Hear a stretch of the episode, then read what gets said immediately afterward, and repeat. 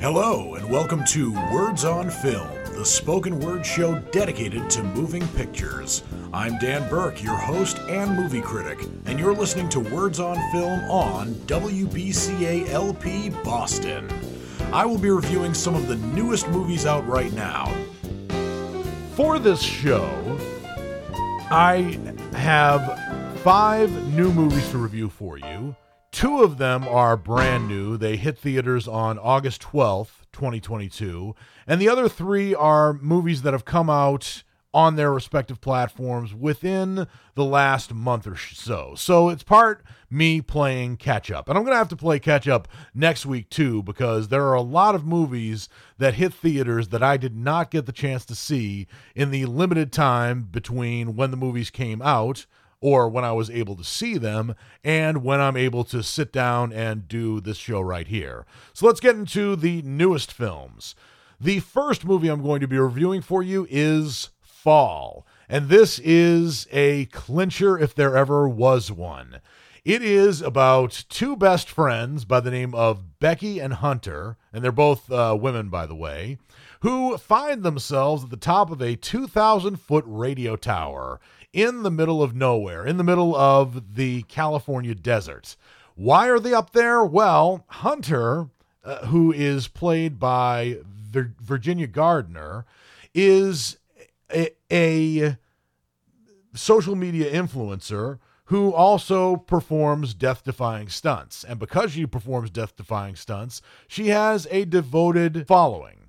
And she drags her friend Becky with her. Becky is played by Grace Caroline Currey, also a very talented young actress, who is dealing with both the death of her husband and also her strained relationship with her father, James, who's played by Jeffrey Dean Morgan. And apparently, you learn that the two girls, Hunter and Becky, used to go on these expeditions where they'd climb to dizzying heights and also entertain their social media followers, I guess, if they are able to get a reception from that high.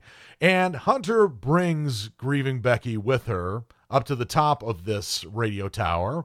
And when they reach nearly the top, the very top would be the light bulb, but the the top at which, you know, you're able to get by a ladder, they get up there and they're at first snapping a lot of pictures and taking a lot of videos. But then, as they're getting down, the ladder breaks. So they are trapped up on this uh, radio or TV tower and with very slim chances of anyone even discovering them. And thinking about this premise immediately makes my palms sweat. Uh, my palms are sweating right now as I was watching the film, and this film was uh, filmed with IMAX cameras, but I saw it in regular definition, but that was enough for me. I had to, as I was watching the film, keep reminding myself that I was on solid ground. I felt terrible for these ladies, but at the same time, even if they are doing these stunts where they climb the top of a very, very high uh, TV tower, which Hunter, the character, says is taller than the Eiffel Tower in Paris, although I somehow doubt that. It just, oh God, why would people do that? Why do people do that? I, I, I just don't know. And I found myself, as I was watching the film, swearing up a storm. And I'm very actually surprised that the women in this movie, especially the grieving Becky, didn't swear as much as I was swearing watching them. But as it turns out, initially the the first cut of Fall, which was intended to be released in theaters, included about 30 F words. But the movie makers decided to, through editing, cut those F words down to one F word to make it go from R to PG 13 so people of all ages could see it. And I guess that was a good move in terms of making mo- uh, this film making as much money as possible.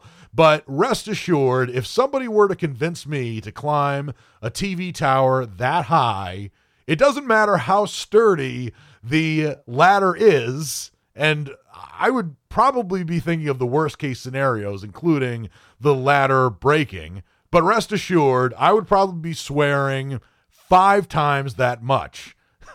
I, I think even Joe Pesci would have nothing on me because I hate heights. It doesn't even matter how secure the building I'm in. If I'm, you know, at the top of the Sears Tower, for example, oh God, I can't look down even if I'm on solid ground. I would just get nauseous at best and just absolutely crawling into a fetal position, terrified at worst. So, yeah, there is no way you'd be able to get me to climb this dizzying height, even if the ladder was sturdy. Having said that, my eyes were on the screen the entire time, and my palms, as I said, were sweating profusely. In fact, after the movie ended, I got up from my seat and saw my ticket stub, and it was completely covered in my sweat. It's a good thing I don't save those. I immediately throw them out, uh, away afterwards, but good God, that is how much my palms were sweating as I was watching this film. So, how is it as a film? Well, it is thrilling. There's no doubt about that. It's incredibly well shot. In fact, some of the panoramic views of the two girls on top of this radio tower are mesmerizing as well as thrilling. And I got to give these actresses a lot of credit. They absolutely had me convinced that they were on top of this tower. Were they actually? I don't exactly know. Uh, but I was also thinking that they might, well, every single effort they make to try to signal people for help using their technology was, I would say, probably understandable given the fact that they are at a dizzying height above the ground. They only have so much room to sit and uh, also coordinate themselves. But I would imagine that if you were climbing a, an abandoned tower like this, you would take the necessary precautions in case something really bad happened. For example, you would probably tell people you love where you're going to be and if they can't if they don't hear from you in 48 hours they should call the police. That is something that would be very understandable to do. But i guess if they took those precautions we wouldn't have the thrilling movie that we we did. One of my biggest problems with the movie was the very very end. The way that the situation resolved itself, or maybe didn't. I'm not going to tell you whether or not it did. But it felt like the movie took some shortcuts in terms of how things resolved. I I would have liked to have seen more towards the end, but 90% of the film I really got behind. So it may not be my favorite film of the year, but rest assured, I will never forget this. And also rest assured, I will never pull a stunt like this, no matter how safe things are. And things are very, very unsafe in this film. But Fall gets my rating of a knockout because I went to the theater expecting to be scared, expecting to be thrilled. And from the movie Fall, that is exactly what I got. But I'm still kind of in awe of people who pull these kinds of stunts. But I guess this movie is maybe a bit of a cautionary tale where, should you try this kind of stunt at home, you should probably make sure your bases are covered before stepping onto that ladder and climbing these kinds of heights. But as for me, I'll watch the film, I'll be scared by the film, but I will never do such a thing.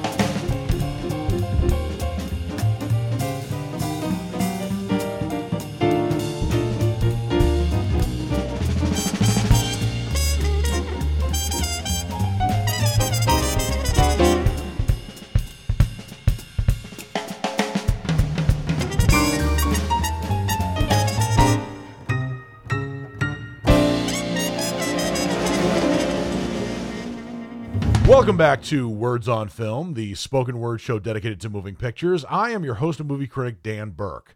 The next movie I'm going to be reviewing for you is Mack and Rita. This is a body swapping comedy, kind of, and in the sort of vein as Freaky Friday or Big, but not nearly as good as those films in the sense that it is very, very predictable. It is about a 30 year old writer who's played by Elizabeth Lail, and her character's name is Mack. I I think her full name is Mackenzie. I don't quite remember. But she spends a wild bachelorette weekend in Palm Springs, And she, through a series of circumstances, wakes up to find she has magically transformed into her 70 year old self. So, as I said, 30 year old Mack is played by Elizabeth Lail, and 70 year old Mack, who becomes Rita because she needs an alias, is played by Diane Keaton. Now, the more I see Diane Keaton in modern movies, the more I commend Diane Keaton for still nabbing a lot of starring roles despite her age. Because let's face it, a lot of older actors, male actors, get some of these lead roles in movies. There's no shortage of roles out there for actors like Al Pacino, Robert De Niro, Michael Douglas, and you could probably name a bunch of other actors. But Diane Keaton is one of the few actresses who can still nab a lead role in a movie. Maybe Jane Fonda is another such actress. So I commend Diane Keaton for still staying out there, which is why I wanted to like this film a lot more than I did. And my biggest problem with it was it was so, so very predictable. As a matter of fact, as I was watching the film, I was reminded less of the movie Big and more of the movie within a movie um, in the movie Funny People. In Funny People, and I'll describe this movie very caref- uh, very briefly because I got to talk more about Mack and Rita. But in Funny People, Adam Sandler plays a comic actor named George Simmons, who is, I think, in terms of his career, not a lot unlike Adam Sandler himself. He he got his start as a stand-up comedian, but lately, even though he's gotten very wealthy. His credibility as a comedian has been sort of lost from these big budget, lowbrow films. And there's one film that Adam Sandler's character does in the movie that's called Redo. And you see enough clips of Redo to know exactly what it is. It's Adam Sandler's head um CGI'd onto a baby's body. And then there's a character whose name is uh, who's uh, played by Justin Long, who's an adult and he's talking to baby Adam Sandler and he said, "You know, you told the wizard that you wanted to be younger." And Adam Sandler as a baby says, "I didn't mean this young." And you could sort of tell how the movie is going to go from just that 15 to 30 second clip you see in Funny People. Similarly, you can kind of tell where this is going with this movie.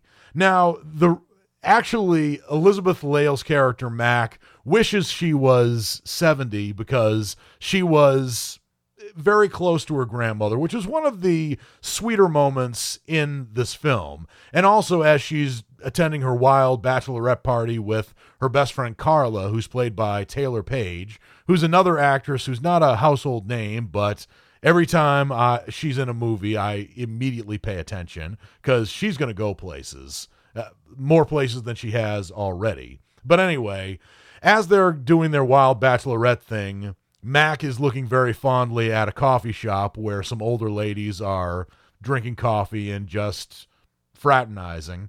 And she actually says, I wish I could be older and be just like that.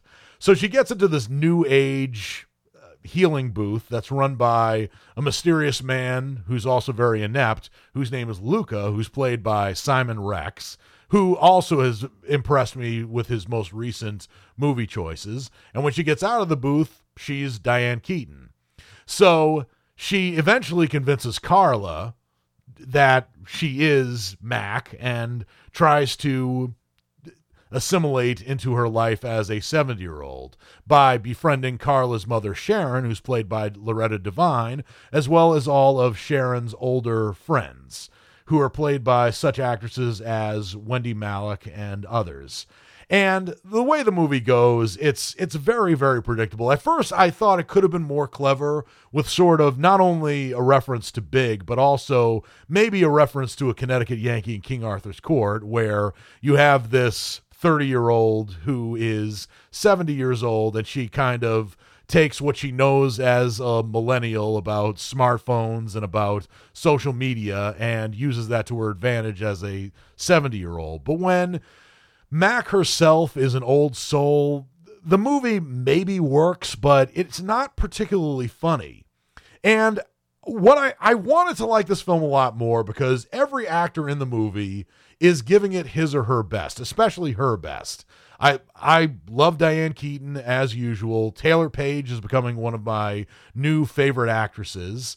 Of course, Elizabeth Lail is trying her best in this movie as well. But then when there's a house sitter who is astonishingly, almost ridiculously good looking, whose name is Jack, who's played by Dustin Milligan, who I know from his role as the cute veterinarian on the show Creek. I knew where that uh, story formula was going, and everything about this movie is very predictable and very formulaic, and overall just not funny, which is why I give Mack and Rita my rating of a very low strikeout. The reason it's not a flunk out is because I give flunk out, which is my lowest rating, to movies that just don't really try. And this movie did try. It's it's a little pathetic to give a movie an A for effort, but you can tell that the actors are trying their best. The problem is the script that's written by Madeline Walter and Paul Welsh is very, very predictable. And while I can't recommend Mack and Rita, I don't hate it either.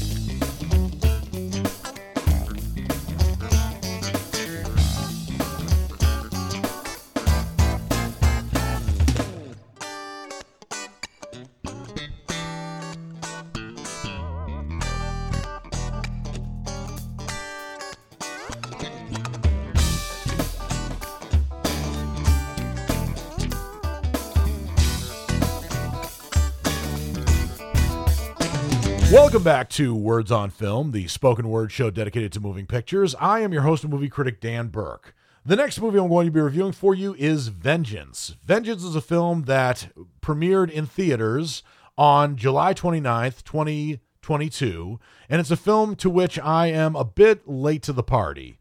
But it's a movie that stars, was written by, and directed by, and I think probably produced too, by BJ Novak who is best known for his role in The Office, but he's also had some other um, acting gigs for which you'd instantly recognize the guy. The guy looks like Seth Meyers' younger brother, and that's not an insult either, because Seth Meyers is a funny guy, and BJ Novak is a bit more deadpan than Seth Meyers, but it's worked very well for his career so far.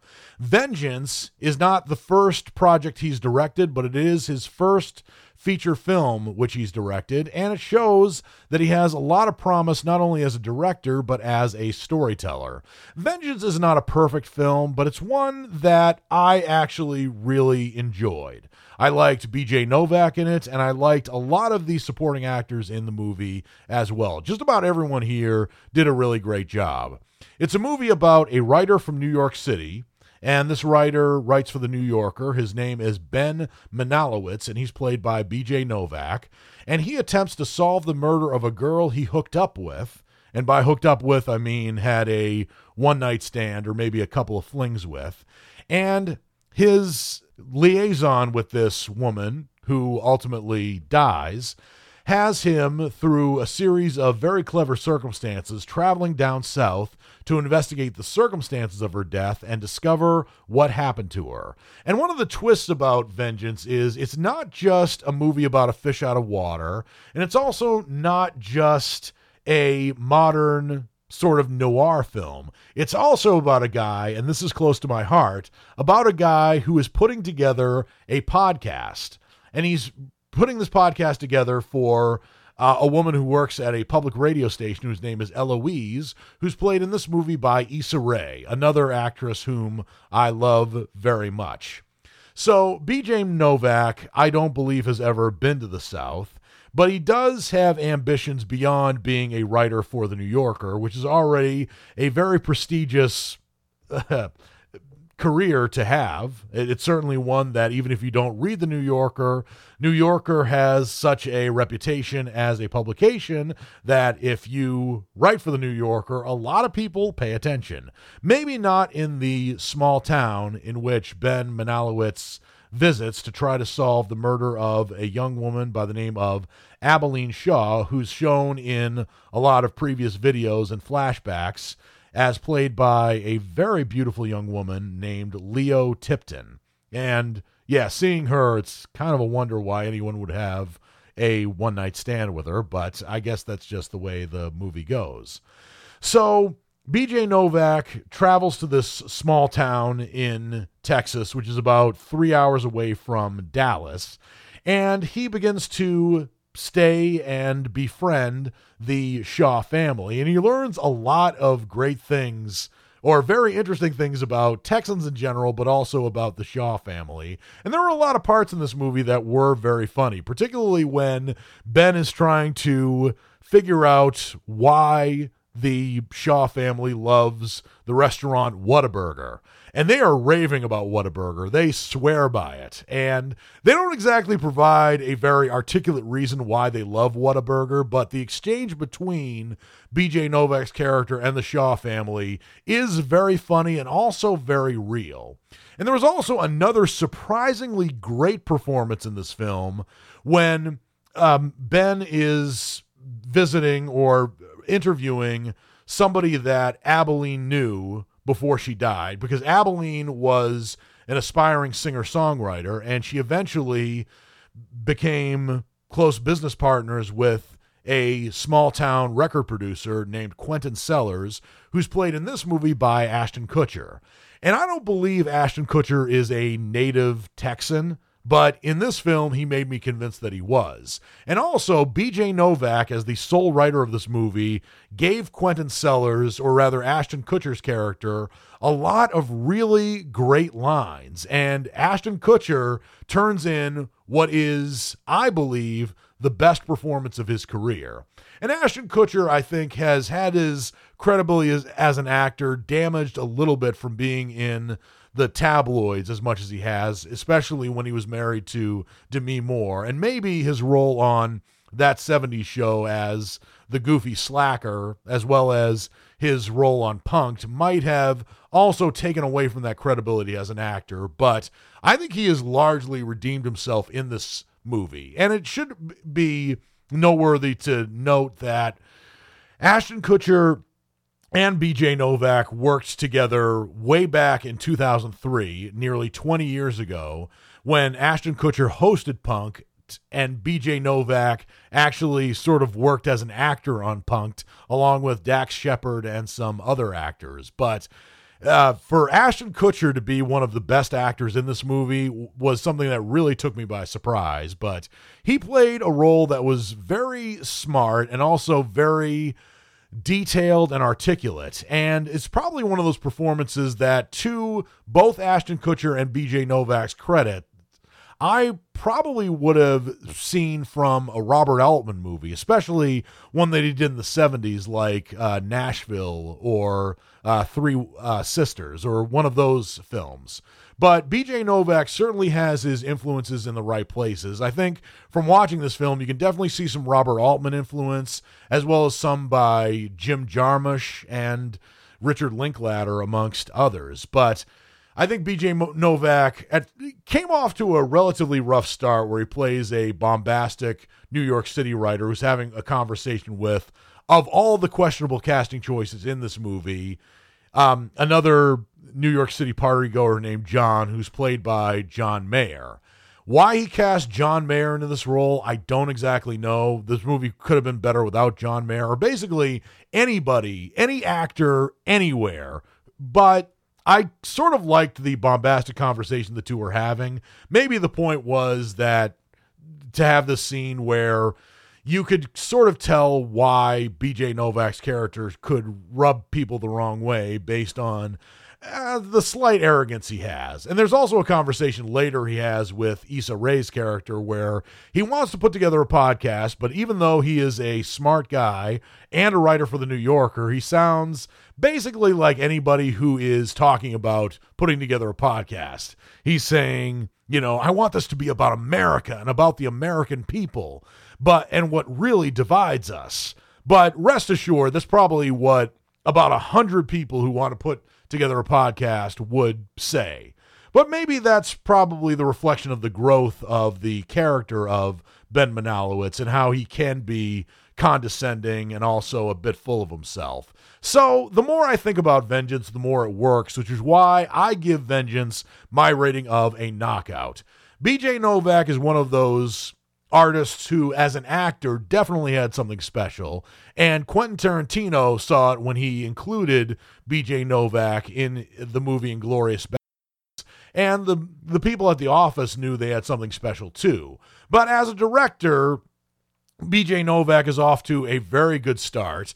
Most of the things that he included in this movie, with the exception of John Mayer, worked very well. And this is not only a really good deadpan comedy, but it also works especially well as a mystery. And it's one of those mysteries you can instantly get behind, which is why I really enjoyed Vengeance. And I would not be surprised to see Vengeance in the Criterion Collection eventually down the road.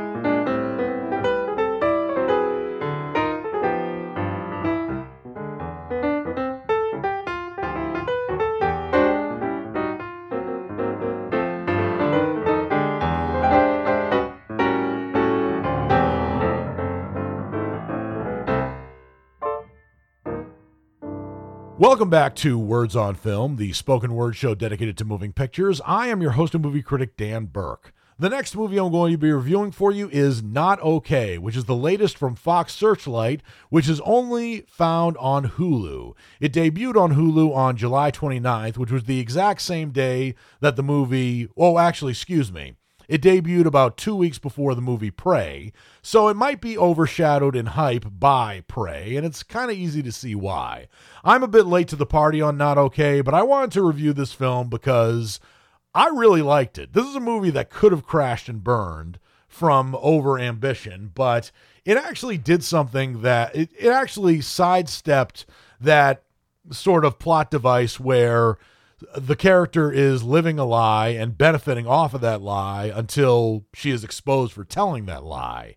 But what I really liked about it was how it sidestepped formula and became far less predictable than it could have been, in addition to the protagonist not being exactly the likable person who we're usually expected to see, but she has enough sympathy where we're kind of on her side, but we also can see the real damage that she's doing. But it's not unrealistic, and it's also not enough to make us absolutely hate or despise the character. But anyway, Not Okay is a movie about an ambitious young woman who works for a sort of tabloid news site uh, of the new millennium, sort of like Reddit. Her name is Danny, and she's played by Zoey Deutch. And she finds followers and fame when she poses as the survivor of a deadly attack. But she soon learns that online notoriety comes with a terrible price. This is a movie that has been written and directed by Quinn Shepard. And as an actress, Quinn Shepard has been in many things, but this is her sophomore effort as a director. Before this, she was in a movie that was called, or rather, she directed a movie that was called Blame, in which she not only wrote and directed, but she also starred. Blame is not a movie that I've seen, but based on this film, I kind of want to see it. But Zoey Deutch is front and center as a woman who is lucky enough to get a job in New York City writing for a major online publication, but she's not satisfied with having her computer in the middle of the office. She wants one of those side offices that the big writers have, which is probably the ambition of just about every anyone who gets into journalism, whether or not it's writing or broadcast. But she decides to liven up her humdrum life through by way of social media and also a very misguided crush she has on a social media influencer named Colin, who's played in this movie by Dylan O'Brien. Dylan O'Brien is, for lack of a better term, a poser, but he has a huge social media following.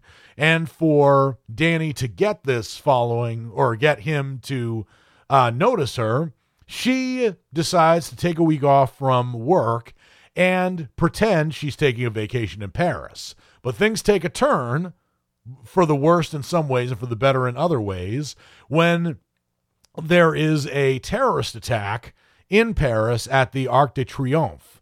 And it's sort of a happy accident or a perfect storm for Danny when she has family members and friends who presume incorrectly that she is in Paris. So she, of course, is safe, but she has the whole world convinced that she witnessed this terrorist attack, and she becomes a bigger deal in her office when she begins to exploit her being in this terrorist attack. Now, what she is doing is wrong, especially when she goes to a support group um, under the false pretenses that she was in this attack, but also to get some ideas from actual survivors, including a young high school girl who was actually in a school shooting in North Carolina.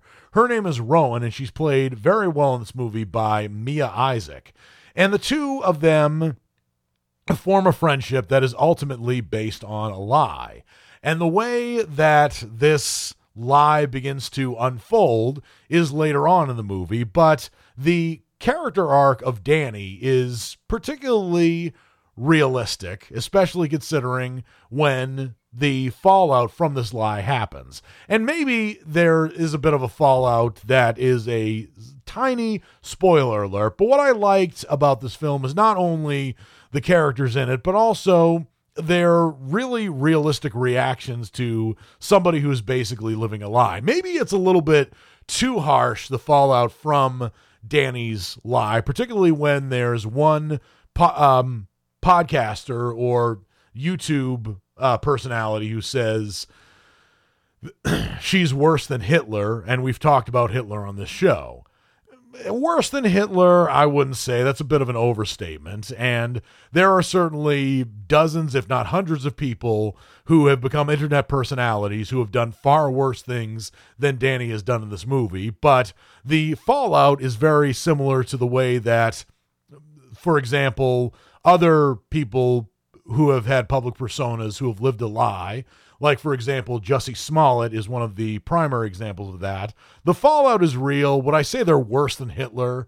Eh, maybe not, but it is just the context of the movie. And maybe it is the over exaggeration that we see sometimes in a lot of these videos where people are very quick to cast the first stone, but maybe the stone isn't the most appropriate weapon, but at the same time, it doesn't stop other people from picking it up and chucking it. So, not okay. I really commend for not only its st- sidestepping the formula, but also for keeping its itself grounded in realism. And I just about loved all the characters in this film. And Zoey Deutch is one of those actresses who has played a Gen Z college student, usually somebody who doesn't have very many cares in the world and is free spirited.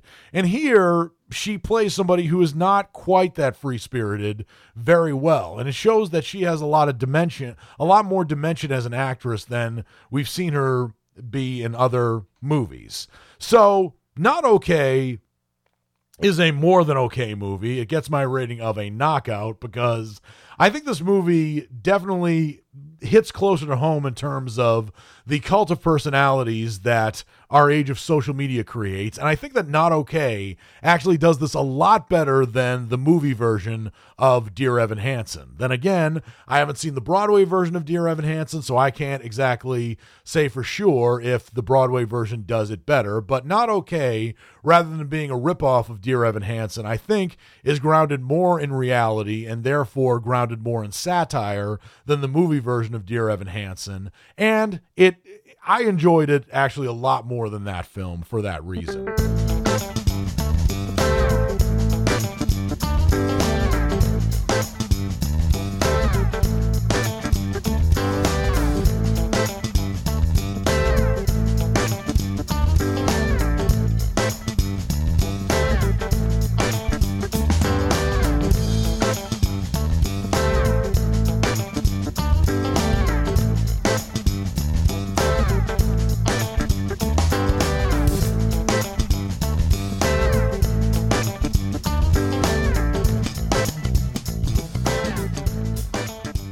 Welcome back to Words on Film, the spoken word show dedicated to moving pictures. I am your host and movie critic, Dan Burke.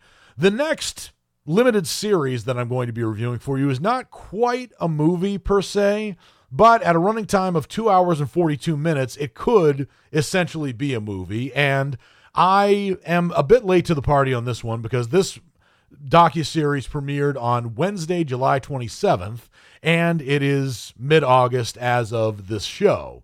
But I decided to review it for you on this show for two reasons. Number one, it is noteworthy. And number two, the most hated man on the internet, according to this documentary, may not be the most hated man on the internet anymore and may not have been. The most hated man on the internet might be an exaggeration, especially given the recent news about Alex Jones. Because what the subject of this film um, did uh, is bad, but I probably would say that he didn't claim that that the Sandy Hook shooting was a hoax, unlike the other person who is unquestionably the most hated man on the internet now.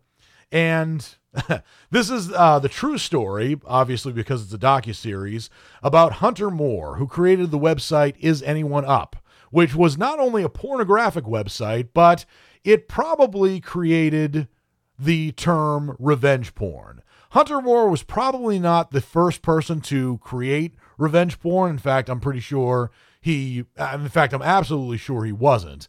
But he was with his with his controversial website is anyone up the person or rather the person who made the term into the public lexicon. And this is the true story about how one devoted mother Charlotte Laws after her daughter, Kayla Laws, was exposed on the website Is Anyone Up, tried to bring the website and Hunter Moore himself down. And the, the movie is three parts, of course, which are approximately 45 to 60 minutes each. But if this was a movie that was playing in the theaters, I would sit down and I would watch it from beginning to end, and I would not probably want to get up to go to the bathroom. That's how good this docuseries is. It's directed by Rob Miller, who previously directed a short called A Deal with the Devil and a TV uh, nine episodes of a TV series called Consciously Incompetent. But he has a future ahead of him as a documentary director because this film, I guess, has all the right people, in fact, most of the people here were victims of Is Anyone Up, which is a shameful website that, by its existence, did not make Hunter Moore less popular, but it did get him in trouble with the law, particularly with the FBI. And there is an FBI agent who is interviewed in this movie. His name is Jeff Kirkpatrick, who says that revenge porn is not illegal yet. Uh, it may be later. I think this is one of those cases where the Supreme Court will decide whether or not revenge porn is something that is protected by the First Amendment or not. However, what's really controversial about Is Anyone Up is this website took photos from people who had posed nude without their permission. And, and by took, I mean they hacked them. But what would bring Hunter Moore down is whether or not Hunter Moore himself aided and abetted this hacking. Because revenge porn, as I said, is not illegal, but hacking is. And there's also the case of defamation and slander, of which Hunter Moore was guilty in both cases, not just with the existence of the website, but also with his very bombastic and haughty um, media appearances, including one episode of Anderson Cooper's talk show back when he had a sort of sit down talk show similar to the show that Ellen DeGeneres used to have and what Kelly Clarkson and Drew Barrymore have right now. But he was definitely flying high with Icarus's wings for metaphorically speaking. But the movie is right to interview I mean, everyone involved in general except for Hunter Moore. At first, actually, Hunter Moore agreed to be interviewed for this documentary, but he declined at the last minute. But the victims of this movie particularly Kayla Laws, who was put on this website. And not only were her nude photos plastered on the internet, but Hunter Moore's followers also wrote some terrible, terrible things that you should never say to a woman or about a woman, let alone write for her to read. And of course, there were all these Fox News personalities like Greg Gutfeld, Gutfeld who are saying if you didn't want these photos to be posted, you shouldn't have taken a photo of yourself naked. Well, there are a couple things with this. First of all, many of these nudes on this website were not selfies. That would be one thing. They, they were actually taken by somebody else. And secondly, there is no excuse for hacking. And there's also no excuse for posting photos that you did not write a clear or sign a clearance to have posted. Now, if they had written that clearance, that would have been one thing. It is a cautionary tale for people who take nude photos, particularly on their smartphone, because just because you have it on your sm- smartphone and just because maybe you post it on social media does not mean it is steal proof. In other words, it doesn't mean that someone else could not steal it. They could because hackers are that sophisticated in this day and age. And there are the black hat hackers who make a living from doing this, and that is really unfortunate. But still, that is no excuse to aid and abet hackers to take these photos. So, is Hunter Moore the most hated man on the internet anymore? I would probably doubt it, but that does not make him any less hateful than he ultimately is. And what's even more pathetic is that there are a lot of people who see Hunter Moore as a literal god, even to this day. But this movie is a cautionary tale both for somebody who aids and abets these kinds of photos, as well as the people who take them as well. But I'm really glad that Hunter Moore got his due justice, and I'm also really glad that this docuseries was one of the best Netflix docuseries I've seen, especially with last week me reviewing Trainwreck Woodstock 99. And the most hated man on the internet gets my rating of a knockout. Hunter Moore himself would probably get a flunk out from me, but I absolutely applaud Charlotte Laws and his daughter and her daughter Kayla Laws, as well as the committed U.S. attorneys like Wendy Wu and the FBI agents like Jeff Kirkpatrick, who combated this kind of hacking that really does ruin lives. And there are there is a lot of content out there on the internet, but a lot of this bad stuff does live forever and it does do deleterious harm to its victims. And that really can't be ignored. Neither should this documentary.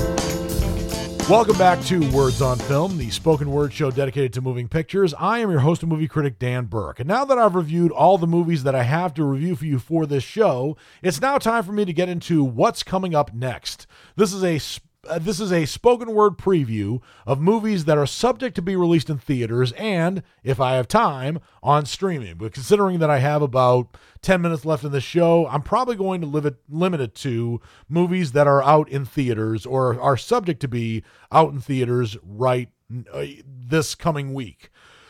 The week of August 13th through August 18th, 2022. And there is a movie that is actually subject to be released in theaters on August 13th, which is kind of odd because movies don't generally get released on Saturdays. But this movie is The Princess, and it is a documentary. There was a movie that was a Hulu uh, original that came out a couple of months ago starring Joey King. That was an action film. This movie, The Princess, the documentary, is actually about Princess Diana. And this is definitely not the first documentary about Princess Diana, but it's getting some stellar reviews since it premiered at the Sundance Film Festival earlier this year. And in this movie, Princess Diana's story is told exclusively through contemporaneous archive. I don't know how else it would be um, told, creating a bold and immersive narrative of her life and death. It also illuminates how the public's attitude to the monarchy was and still is. So it's not just talking about Princess Diana herself as a princess and as an icon, but it also delves, it seems to delve into a lot more and what her legacy actually means for, I guess, the royal crown as well as some other some other people. But this movie apparently has no interviews in it. A lot of the people in the movie who make appearances uh, make it through archive footage. For example, Princess Diana, as you might imagine, is only through archive footage. I don't know what else uh, she would be because she's dead, but there are also some appearances here by people you would expect, like Prince Charles, Queen Elizabeth II, Tony Blair, Sarah Ferguson, but also people you might not expect, like Hillary Clinton, Henry Kissinger, Nelson Mandela, Mother Teresa, Colin Powell, Luciano Pavarotti, and this is probably the least expected person who's going to make an appearance in this movie Clint Eastwood. I don't know what Clint Eastwood has to do with the royal family, let alone Princess Diana. Did they meet? I don't exactly know. I would imagine that Clint Eastwood wouldn't want to have anything really to do with the royal family, but he makes an appearance in this film in archive footage, so who knows? But The Princess is not a movie that I would imagine is coming out in a theater near me, but I'll look out for it because it does sound like an intriguing movie. Another movie that is subject to be released in theaters on August 18th, which is a Thursday, is a movie that I would imagine would be in limited release. And this is probably one of those movies that Fathom Events would play. It is Dragon Ball Super Superhero. And no, I did not stutter there. I did kind of stutter just a second ago, but no, the movie is called Dragon Ball Super hyphen Superhero. It is a fully animated movie, which, as you might expect, is about Dragon Ball or Dragon Ball Z. I guess it's uh, for fans of anime, and I've I'm vaguely familiar with Dragon Ball, but I've never seen a single episode of the show, played any of the video games.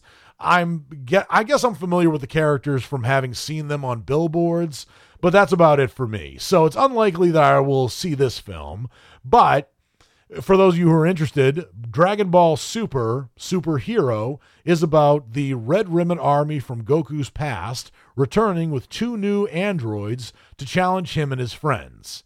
So, if you are a fan of Dragon Ball, you'll probably get into this movie. But as for me, I'm going to skip this film. But on Friday, August 19th, there are a few films that are going to be re- or subject to be released in theaters. One that is most definitely going to be released in theaters, or will be most likely to be released in theaters, is a movie that's called Beast. And this is the latest movie starring Idris Elba. And this is a movie about a father, played by Idris Elba, and his two teenage daughters who find themselves hunted by a massive rogue lion intent on proving that the savannah has but one apex predator. So it doesn't really have a very complex p- plot. It's just Idris Elba protecting his two daughters from a lion. And that's really about it.